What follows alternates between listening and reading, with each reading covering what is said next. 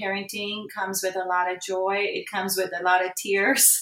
but I tell you, uh, not not no joy like you know what parenting brings. Um, it's just uh, uh, unmeasurable.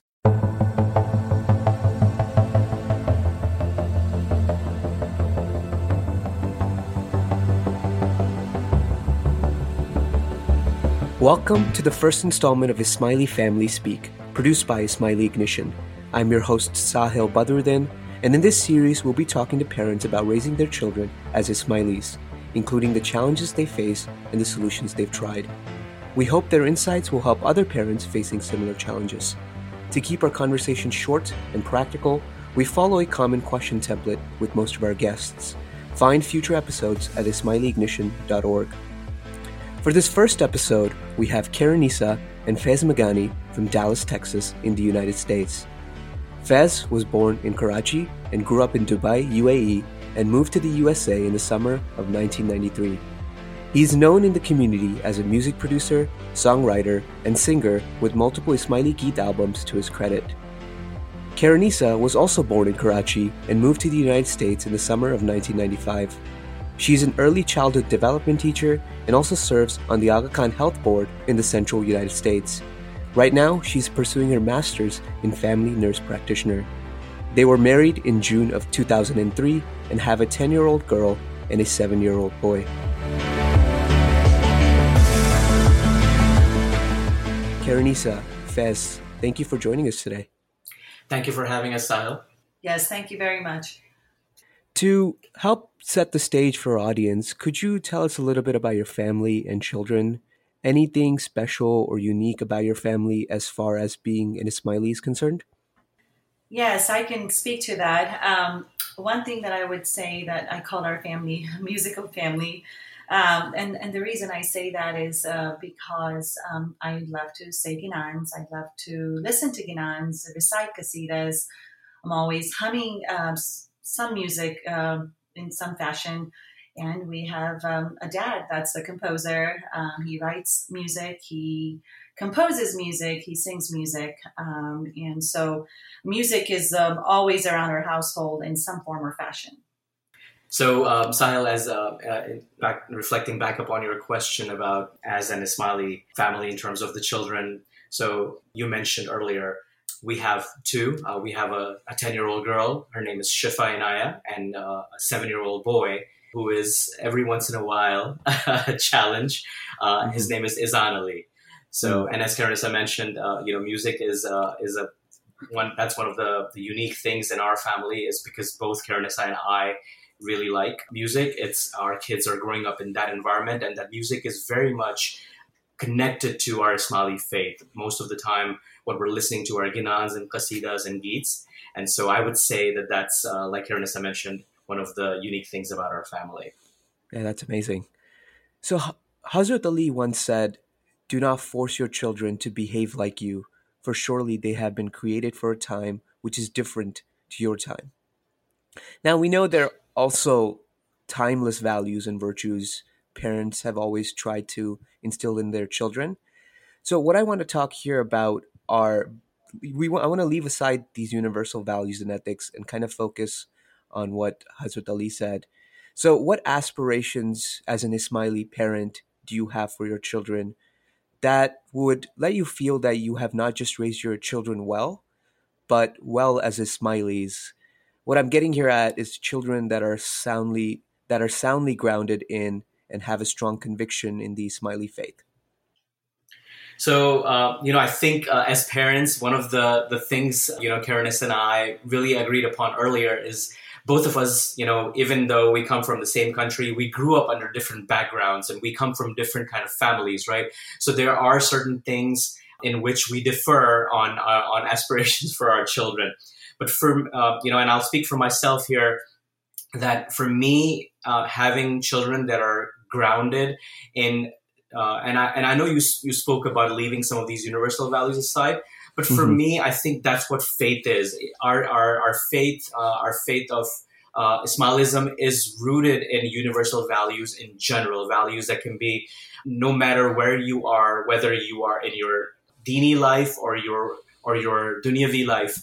They these are values that we me in general, I, I, I think I aspire to those values. I, I would like to see my children, if I see them, uh, that they have these values of compassion, ethics of generosity, you know, of, of, honesty, of integrity, then I feel I would feel that I have raised them right, and and in in fact, even as far as uh, going as far as to say as they've they've been raised in Ismaili values. Yes. Hmm. And, you know, these values that we just talked about compassion, kindness, generosity um, and these values has to begin in us first as parents. You, Fez, and I, we have to, you know, show it in action, you know, about what kindness is, what is generosity, what is compassion. And it could be just simple things of, of just helping someone in Jamaat Khana. So when we talk about these values, um, you know, we have to practice it in, be- in between us first, um, and then that's and when the kids see it, and when they're around these values, they will pick up. If not today, if not tomorrow, if not month later, they will see. Oh, my mom used to do this, or my mom, you know, uh, opened the door for for seniors, or you know, or got a water or a flask for an elderly in Jamaat Khana. It will, uh, you know, click one day. No, I absolutely agree with you. I think those values kind of stick with you throughout your lifetime. One of the things that we are curious about is would you say there are any values that are unique to them as Ismailis? I think unique values are values of voluntarism, right? Of uh, I think that's part of our DNA. One of the things that I and I, am pretty sure Khairunissa gets uh, sort of mentioned to at work uh, in our offices is how we are always engaged in in terms of helping not just within our community, but serving those who are outside our community. And so the, the volunteer, the, the, the value of serving uh, as volunteers, I think that's an important thing that you don't get to see much as much outside the Ismaili faith. And so I think for me, at least, to be able to see uh, our children going out and leading a life of purpose, I, I, think that would be an amazing thing for us to uh, see as parents that that we were we've been successful as parents if we see our children uh, serving others who are in need. And I, I will add to this, you know, this um, this uh, this term terminology of volunteerism, right? I mean that it's rooted in us. And again, our children, uh, Izan and Shifa, they see their dad be involved in, in different in different activities and different way of serving the people or Jamaat through his expression of music. And they see me, you know, with being an ed rep for the ECDC from birth to three. Shifa sees me uh, when I go and teach these little kids, and when she when she sees me, um, you know how I contribute um, to to their upbringing. That in itself, you know, brings that value of volunteerism. That mm. you know, there's a purpose in life. Yes, Shifa and Izan, you are my children. Um, you know, I'm there to help you. I'm there for you. But in addition to that, there is a part, not the purpose of serving uh, not only just us, not just you two, but also serving the Jamaat, serving our Imam, um, serving just the community at large. What do you guys speak to them? What um, besides English, what do you guys speak to them? What language do you guys speak at home? So um, Sahil, we started out uh, very uh, good when the kids were little. Um, mm-hmm. I started speaking uh, Gujarati with Shifa and Izan. Fez was talking in Urdu with both of them, and uh, you know mm. we did great. Uh, and they were awesome up until first grade. And Gujarati was not my primary language. Urdu was, but I really always um, wanted my kids to speak Gujarati. I think it's just the most beautiful language, and plus, you know, a lot of these uh, duas and these uh, tasbihs that are recited in Jamaat they're in Gujarati. So I wanted the kids to be able to understand what those tasbihs are, what those duas are, and be able to translate that. But I unfortunately lost them right around, I would say, when Shifa started her first grade. And it's only because, you know, as they get older, you know, the conversation um, gets kind of, you know, detailed conversations. And when the the opinions yeah. and, and different arguments and it was just harder for me to be able to continue that so it was hmm. almost mm. easier and convenient for me to just reply back to her in, in english so that's when I, I lost her but i feel like you know, she's still there though, you know, like she can at least understand. She's a fifth grader now, shukar alhamdulillah. She's able to, uh, you know, here and there converse Gujarati, um, you know, and uh, for sure she can actually speak Urdu because her her dad will not respond back. If she's not talking to him in Urdu, he will not respond back. And I'm so proud of him that he actually stood his ground because uh, we can see the results in her.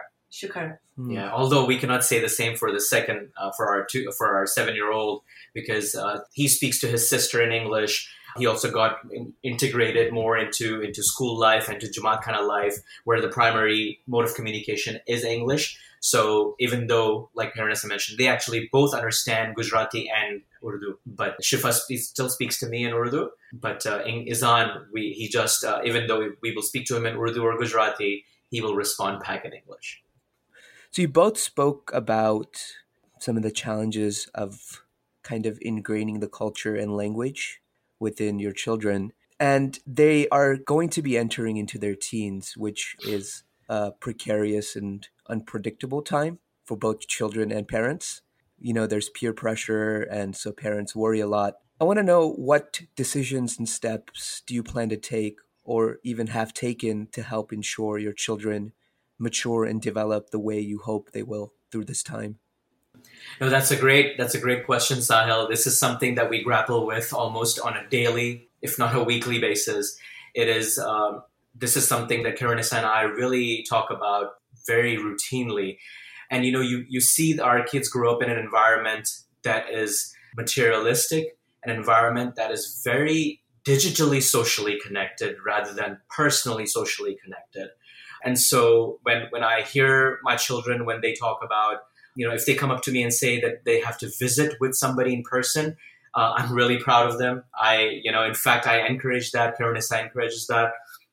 But I, I, I feel Good. that, you know, uh, anytime, uh, anytime, you know, the, the talk turns to some sort of a digital uh, connection through social media, or there are some apps that some of these uh, children around these days are using. My, uh, my children do not have access, they do not have their own phones. And every once in a while, they'll they'll be able to grab my wife's phone uh, and be able to speak uh, or FaceTime one of their friends. And in sort of a, a controlled environment, I feel it's okay but every once in a while they'll ask, "Can we have a private conversation, or can we uh, play this kind of a game with with our friend online?"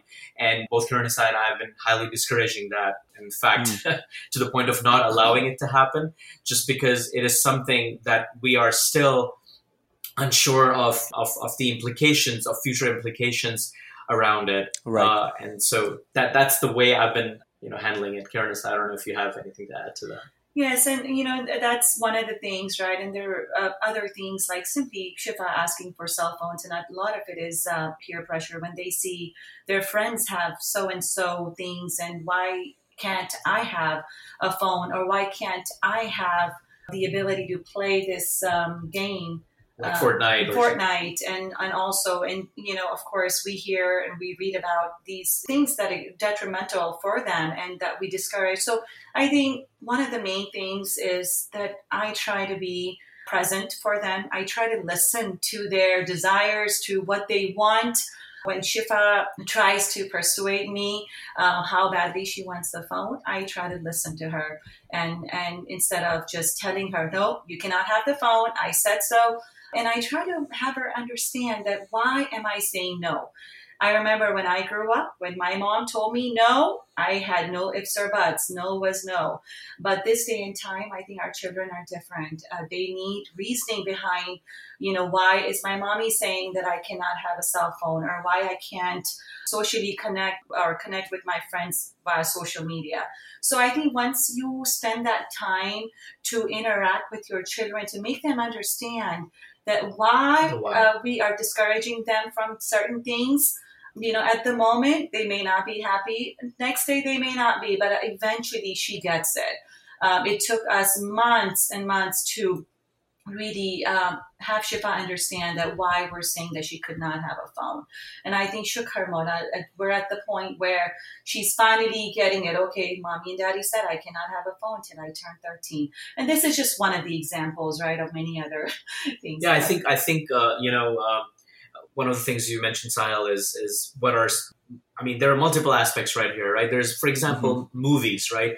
We all of us right. we enjoy going out with our children to watch movies, and this may really sound like Fez and Khairunissa are conservative, but we're actually pretty liberal parents, and many of the things that are many of our thought processes you know I'm very open with our children so when it comes to even things like movies i i do not mind as long as i'm watching with my children in a controlled environment. And there are certain things in our family that are open for them and it's okay but especially violence is something that i am very especially concerned about. Growing up especially here in the united states of america where we have this gun culture. And so i am when my children come up to me and say hey we want to watch for example what's this the, the Avengers movies, right? Uh, Infinity mm-hmm. uh, War or Endgame or something like right. that. With movies that contain so much violence that it numbs. Right. My, my my my feeling is that it numbs uh, people to this form. And so I, I, discourage that, and I will, in fact, like Khairunissa mentioned, I will uh, explain to them why it is that I'm, you know, I don't know one that even though their friends might be watching it, and many of their friends are watching it in silos without any parental supervision, or guidance either. But if I'm going to watch them and I'm going to relent on something, I would rather be with them so that I can, or I can explain to them uh, the context of, of that of that violence or whatever it is in that mm-hmm. movie. Yeah.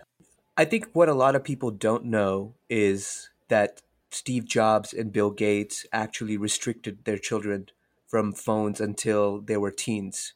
And I think for Steve Jobs, it was like when uh, his children were 13 years old. So and Bill Gates was even longer, I believe. And these were the people who developed the technology for the iPhone and other things. So I think it's might be surprising for people. Yeah. I want to say they say speaking about looking back at your children and then looking forward. They say hindsight is 2020, right? But I'm not sure it always is since we don't know what path may unfold and where the world is going to move.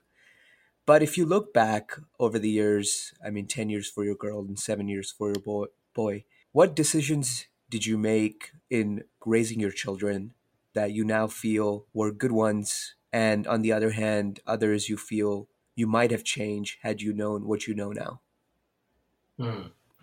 So, so one of the decisions I, I think, uh, especially with with going through the ECDC model, has been very beneficial uh, and especially with Khairunissa becoming a teacher for ECDC in terms of how she, uh, you know, she's sort of been coached and trained and, and is now is now impacting the lives of those who are sort of she's influencing with her supervision uh, or uh, with her teachings or with, with her mentorship. I think one of the things that that I feel we uh, we should have done a better job from the very get go is financial management. I think this is something that's lacking in our schools, but it's also perhaps lacking in our conversation uh, and had been lacking in our conversation. And, and I think if we had addressed this early on, tackling the financial decisioning uh, and, dis- and having those so- sorts of discussions with our children early on, uh, then there could be certain things where they could have had a better understanding of, hey, money does not grow on trees. Money is not something uh, that you take for granted. It takes a lot to to earn an income, and uh, uh, education, like the Imam says, education is not something that that you acquire just for the pursuit of money, but but that is just a byproduct. But it is it is to help other people. And I think initially our conversations with our children were that you need to be educated so that you can make your life you can earn an income right i think that's those sorts of conversations i wish we could have molded them differently hmm. Khairunissa, i don't know if you have anything to to add to this yes um, and you know I, I hear him but then on the other side i think uh, you know we've we've actually done pretty good in terms of uh, you know teaching our kids about value of of, of uh, money uh, and i'll give you an example when we're at the mall or when i'm shopping with my daughter shifa and there's something that she likes you know she will actually look at the name tag uh, or you know the price tag mm. and she will be like mama this this top is twenty dollars. Uh, you know, this mm. is hmm. expensive. Mama, do you have a coupon or something? Or you know, um, um, how about we just wait? uh, you know, till it's on sale. So, you know, I feel that I think uh, we've done somewhat of an, uh, you know, uh, a decent job in giving them that sense of saving, the sense of um, not being, uh, you know, that no, I like this. I have to have this now, or um, or this is. Uh, it doesn't matter how how much it costs, uh, you know. So, but I see his point. Uh, you know that they're mm-hmm. yeah. But even if you look at Izan, you know, I'm just reflecting back on what Karen said, just what you're saying. Uh, even Izan is, you know, if you do not use, if you've purchased something and if you end up not using it, he actually will call out and say, "Hey, you just wasted money. Yes. You you, you wow. picked this up or you bought it and but you're not using it. What did you buy it for? Wow. Why did you waste this money?" Yeah. Yes.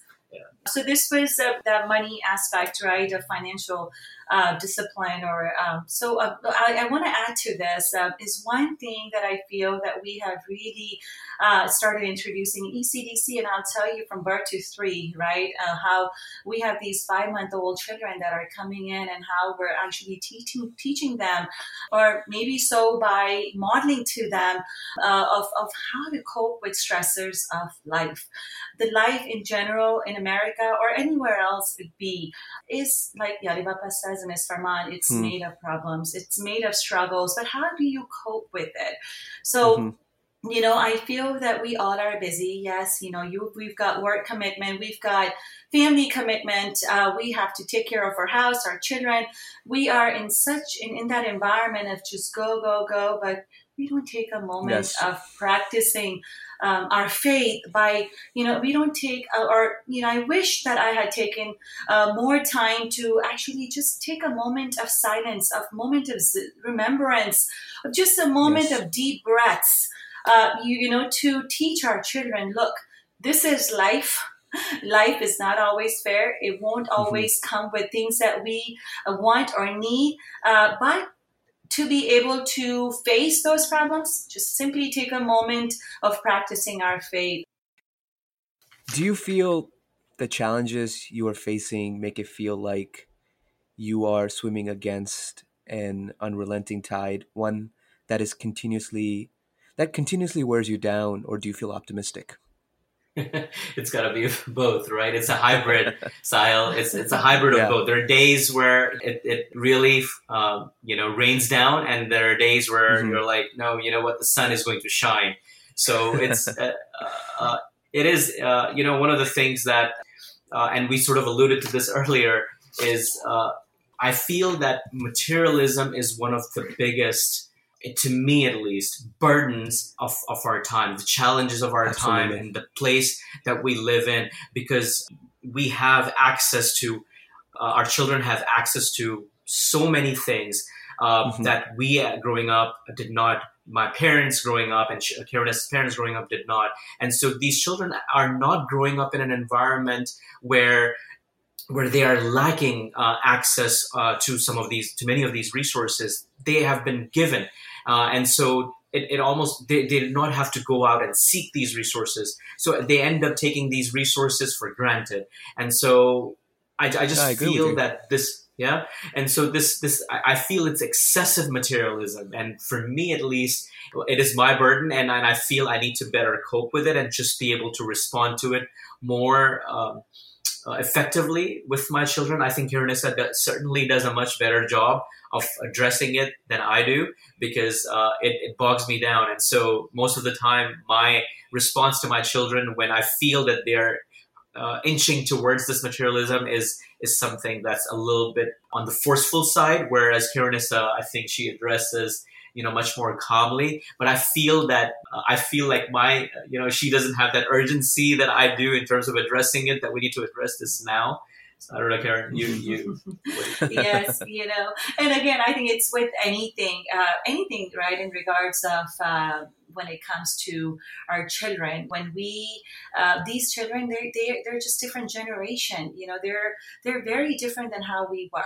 You know, they yes, if there is a no to something, uh, you know, they we have to give them, or I feel like I, I should give them a good reasoning, a good explanation, a rational explanation to where mm-hmm. it will click. They will have that spark. Okay, my mommy's saying no to something. why is it um, and uh, just talk and talk and talk and communicate and and and have the, that patience uh, because you know i know that we want instant results but it just doesn't come instantly it just takes a lot of patience from us uh, and it, it it it will you know shine one day inshallah I actually, I, I think social media has actually made it worse in terms of this excessive materialism. So I want to talk about guidance and I want to shift towards what something the Imam has said.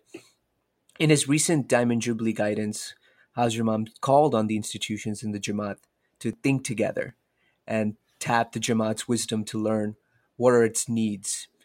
What do you feel that we we all, the institutions, the Jamaat itself, and those behind private websites or other projects trying to help the Jamaat in various ways can do or do differently to help you to serve the needs and challenges you face as an Ismaili parent? So I, I, I personally um, am of the belief that I think the institutions are already doing a lot. I think they've been given a mandate uh, by the Imam, and I think uh, they, uh, you know, they have to meet the overall quality of life needs for the Jamaat. And so there is only a limit to how much they can do, right?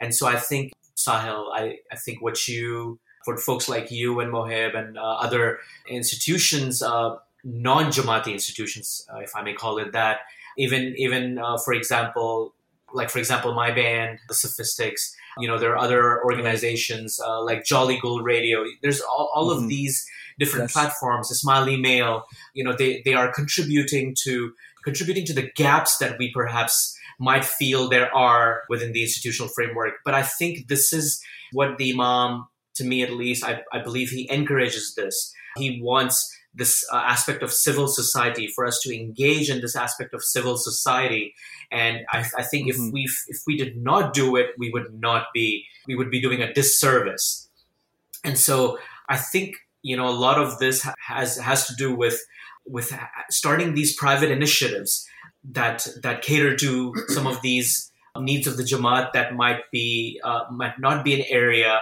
of focus for the institutions just because they are already burdened with the mandate with the specific mandate mm-hmm. uh, that has been given to them by the imam of the time Karen, I don't know if you I mean, I think, I mean, we are just so blessed to be part of the community that we are. I mean, I just can't, I can't say enough about our institutions, about you know, just different portfolios that our Jamaat kind of or our Jamaati has to offer to our children.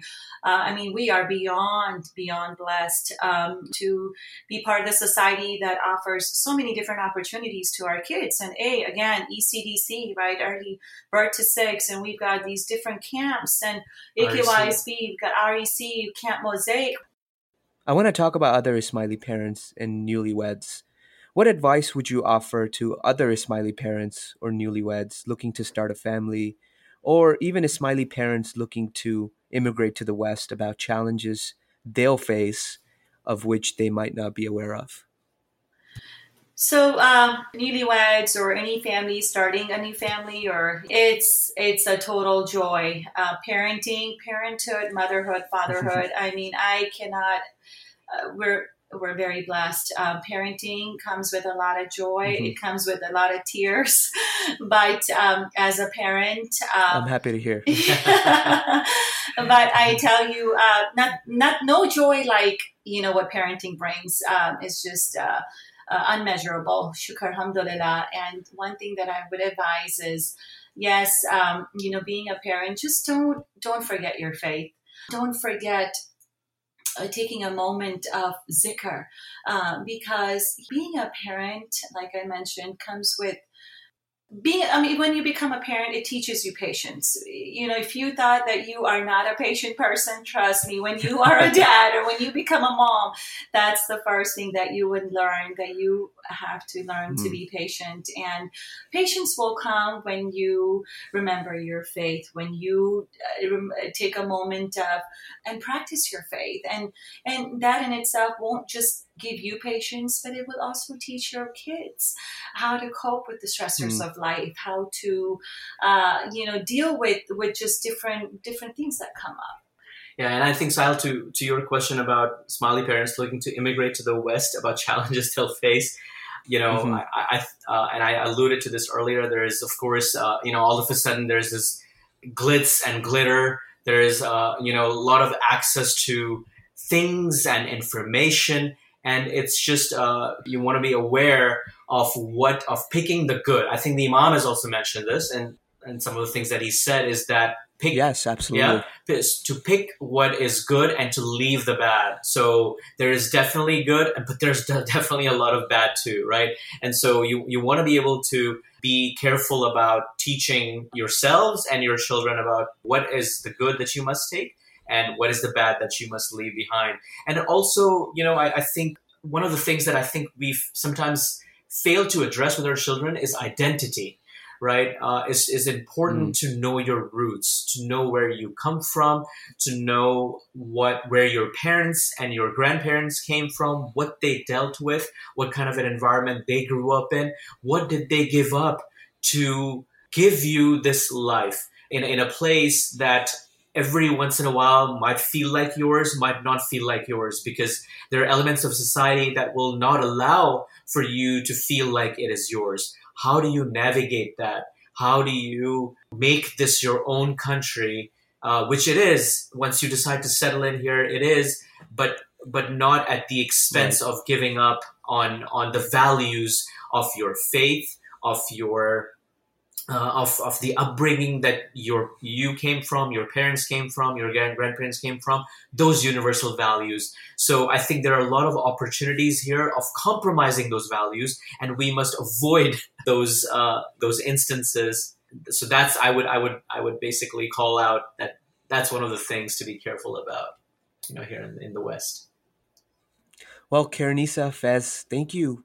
Thank you very much for sharing some outstanding insights and sharing your challenges as parents. Thank you for having us, Sahil. Yes, thank you very much, Sahil. After the interview, we were talking further about social media. Fez shared his concerns about it and the strategies he uses to help ensure social media doesn't consume his own time and attention. He has kindly given permission to share his remarks.